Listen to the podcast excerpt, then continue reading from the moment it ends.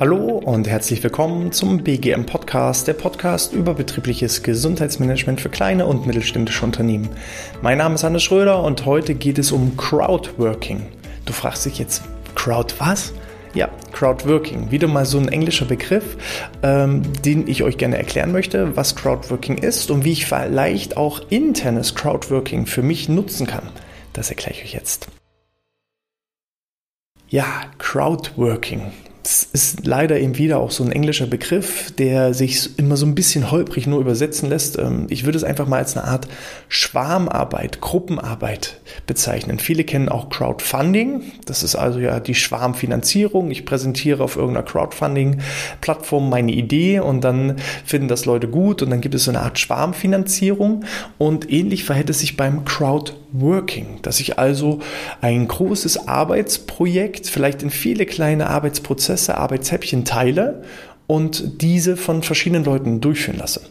Normalerweise ist Crowdworking eher nach außen hin gedacht. Das Ganze kommt aus dem Bereich wieder IT, wie viele Dinge. Also auch, ja, ich bin ein großer Fan von Agilität, von Scrum-Techniken und so weiter und so fort, was ja auch meistens eher seinen Ursprung ähm, bei Softwareentwicklern und dergleichen hat. Und so ist es auch aus äh, dem Bereich des Crowdworkings. Ähm, es gibt verschiedene Plattformen, wo ich also kleine Arbeitsprozesse, kleine Arbeitsschritte extern outsourcen kann. Wo also nicht unbedingt die Arbeit eines internen eigenen Mitarbeiters notwendig ist. Da gibt es auch verschiedene Plattformen.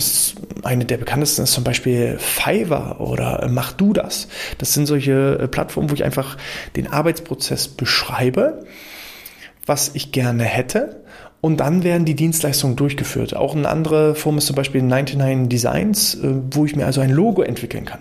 Ich gebe da ein, was biete ich dafür, dass mir jemand ein Logo entwickelt. Ich gebe so grob vor, was ist meine Branche, was sind meine Vorstellungen, wie soll das Ganze aussehen, welche Farben soll das haben. Und dann setzen sich eben Leute hin und ähm, entwickeln verschiedene Logo-Ideen. Und derjenige, wo ich dann sage, das ist das Logo, was mir gefällt, welches ich gerne haben möchte, der bekommt dann den Pot, der bekommt dann den Gewinn. So. Hm, das Thema Crowdworking ist nicht unbedingt beliebt, äh, gerade auch im Bereich äh, Gewerkschaften, weil es natürlich eine gewisse Ausbeutung auch von externen Arbeitskräften ist. Ähm, es sind eben kleinere Teile, die Bezahlung ist nicht immer groß, die Bezahlung findet auch nicht immer nur auf dem deutschsprachigen Markt statt, sondern ist eben auch international ausgerichtet, gerade eben auch bei Plattformen wie Fiverr. Ähm, da bezahle ich dann eben den Dollar und das Geld geht irgendwo hin auf der Welt. So. Äh, gleichzeitig werden eben auch Arbeitsaufgaben weggenommen, die ich ja auch intern an meine eigenen Mitarbeiter ähm, ausgeben kann. Von daher, ob jetzt Crowdworking gut ist oder schlecht ist, da möchte ich keine, keine keine Meinung zu haben oder mich gar nicht so richtig klar positionieren, denn mir geht es einfach nur um die grundsätzliche Idee. Um die grundsätzliche Idee, große Arbeitsprozesse in kleinere Häppchen einzuteilen und dann an denjenigen rauszugeben, der da Lust drauf hat und das Ganze vielleicht nach intern. Das heißt also, im behördlichen Bereich heißt es ja immer eine Ausschreibung, dass also erstmal eine Ausschreibung durchgeführt werden muss und der Dienstleister, der dann das beste Preis-Leistungs-Verhältnis bietet, der wird dann mit der, mit dem, mit der Dienstleistung äh, beauftragt. Also auch so könnte man sich Crowdworking vorstellen. Das Ganze mal nach innen umzudrehen, ist einfach mal die Idee. Anstatt als Führungskraft zu sagen, so Mitarbeiter A, du hast diese Aufgabe, Mitarbeiter B, du hast diese Aufgabe, Mitarbeiter C, du hast diese Aufgabe, vielleicht auch mal das Arbeitspaket in verschiedene Aufgaben einteilen und ähm, die Mitarbeiter selber entscheiden lassen, wer wann was wie macht. Und nicht mehr nur nach der eigentlichen Stellenbeschreibung gehen oder nicht mehr nur nach ähm, ja, den, den gerade verfügbaren Zeiten zu gehen, sondern die Aufgabe an denjenigen abzugeben, der da Bock drauf hat, der da Stärken drin hat, der da Lust drauf hat, äh, der das gerne umsetzen möchte. So, und jetzt mal das Ganze auf das betriebliche Gesundheitsmanagement ähm, umgemünzt. So. Ich muss nicht immer denjenigen als Gesundheitsmanager einsetzen, der vielleicht gerade irgendwie Zeit hat oder vielleicht der vermutlich irgendwie eine Kompetenz in diesem Bereich hat, sondern setze auch mal im betrieblichen Gesundheitsmanagement den ein, der da richtig drauf hat, der da gerne was machen möchte. Oder setzt da auch mehrere Leute dran, die unterschiedliche Disziplinen bespielen können. Weil wenn ich jetzt einfach mal so die verschiedenen Fähigkeiten, die man als ähm, interner Gesundheitsmanager alles machen müsste, wenn ich da mal so drüber schaue. Wir haben die Analysephase, wo ich ganz klar organisatorisch mir erstmal Gedanken machen muss, wie kann ich denn überhaupt erstmal was analysieren. So, da ist ganz, ganz viel organisatorisches Denken und ähm, planerisches Denken notwendig. Das ist nicht jeden seins. Ne? Ähm, manch einer ist ein kreativer Kopf. Der wäre vielleicht super, um einen Fragebogen zu entwickeln. Und so sieht man schon alleine die Analysephase im BGM kann ich ja schon an zwei unterschiedliche Leute herausgeben. Der eine, der kreativ sich Ideen einfallen lässt, wie man einen Fragebogen so designt, der vielleicht äh, grafische Fähigkeiten hat, der ähm, da gerne auch malt. Ja? Also ich habe das ja schon mehrfach gesagt. Ich habe eine Mitarbeiterin, der wische ich ab und an, wenn sie gerade ein Mandala auszeichnet. Äh, äh, ausmalt. So. Und die haben wir dann in, in unsere Designabteilung gepackt. Die darf jetzt die Flyer designen und ähm, darf solche Dinge machen. Und es macht ja auch Spaß. Also wir gucken halt selber immer, was sind deine Stärken, was sind deine Fähigkeiten, was sind deine Hobbys, was machst du gerne? Und wie kann ich das für mich eben auch nutzen? So. Äh, jemand ist vielleicht, auch da ein schönes Beispiel, ich habe eine Kollegin, die arbeitet gerne und sehr, sehr gut mit Excel. Die ist da ein Profi drinne, die ähm, schafft es einfach, was ich zum Beispiel nicht kann, ja Tausende von Daten durchgucken und stupide das Ganze auswerten und dann Grafiken erstellen, finde ich persönlich langweilig. Die liebt das. Ja, also sie liebt dann eben Zahlen, Daten, Fakten, das Ganze auszuwerten. Also kann sie das machen. Ich muss nicht alles immer selber machen. So, und da einfach mal zu gucken, das kann man auch auf viele andere Projekte übertragen. Ja? Alleine schon die Planung eines Gesundheitstages. Ja, der eine ist vielleicht super vernetzt im Bereich ähm, Laufgruppen, Laufkurse, äh, kennt verschiedene Anbieter, die ähm, da auch Zeitmessungen machen und der kann vielleicht eben auch so eine, so eine Laufgruppe organisieren am Tag des Gesundheitstages. Der nächste ist vielleicht super im Volleyball, der organisiert ein Volleyballturnier. Der übernächste, ähm, der kocht total gerne.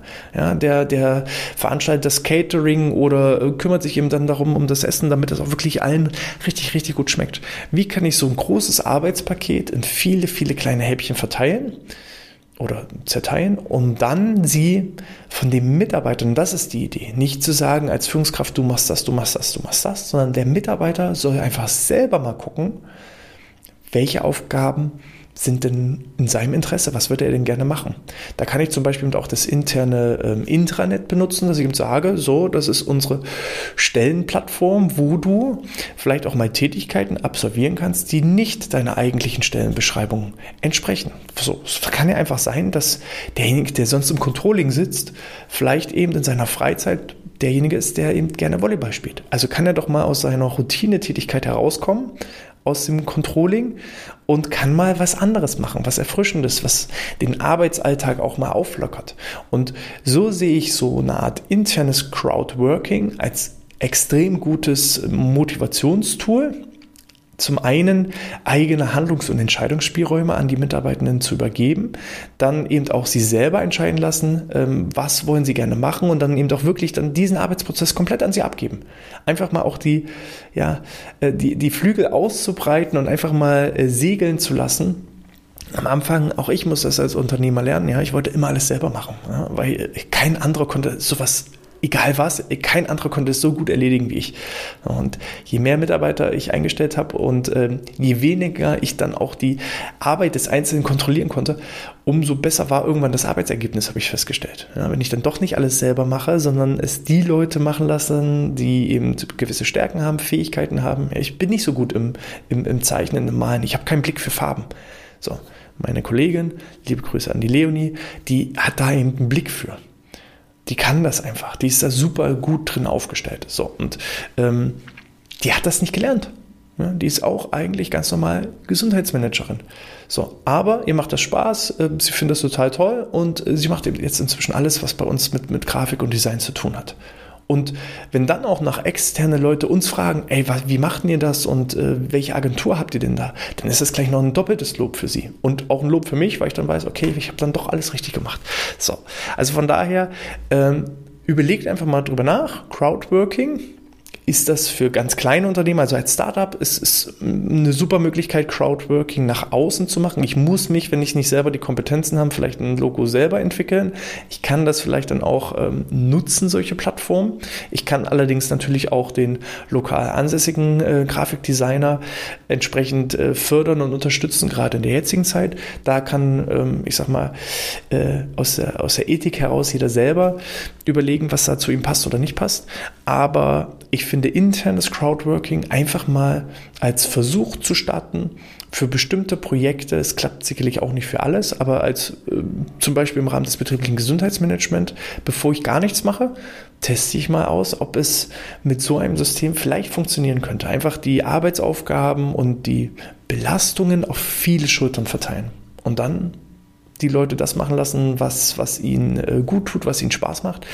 Der Nachteil ist, was ist mit den Aufgaben, die keiner übernehmen will. Ja, das ist dann die nächste Herausforderung. Aber mit dieser Herausforderung lasse ich euch einfach mal alleine, da dürft ihr euch die Köpfe zerbrechen. Ich äh, freue mich einfach mal auf Feedback. Es war mal eine ganz andere Folge, etwas, was eigentlich gar nichts mit dem eigentlichen BGM zu tun hat, aber ich gucke auch gerne mal über den Tellerrand hinaus, beschäftige mich auch mal mit anderen Branchen, um nicht immer nur dieselben Dinge zu erzählen, in der eigenen Suppe zu schwimmen. Und wenn euch das gefallen hat, dann schreibt mir doch gerne ein Feedback dazu unter info@outness.de oder direkt in den Bewertungen in iTunes oder in der Apple Podcast App. Da freue ich mich natürlich über eine 5-Sterne-Bewertung. In diesem Sinne, bleibt gesund, bis zum nächsten Mal und sportfrei.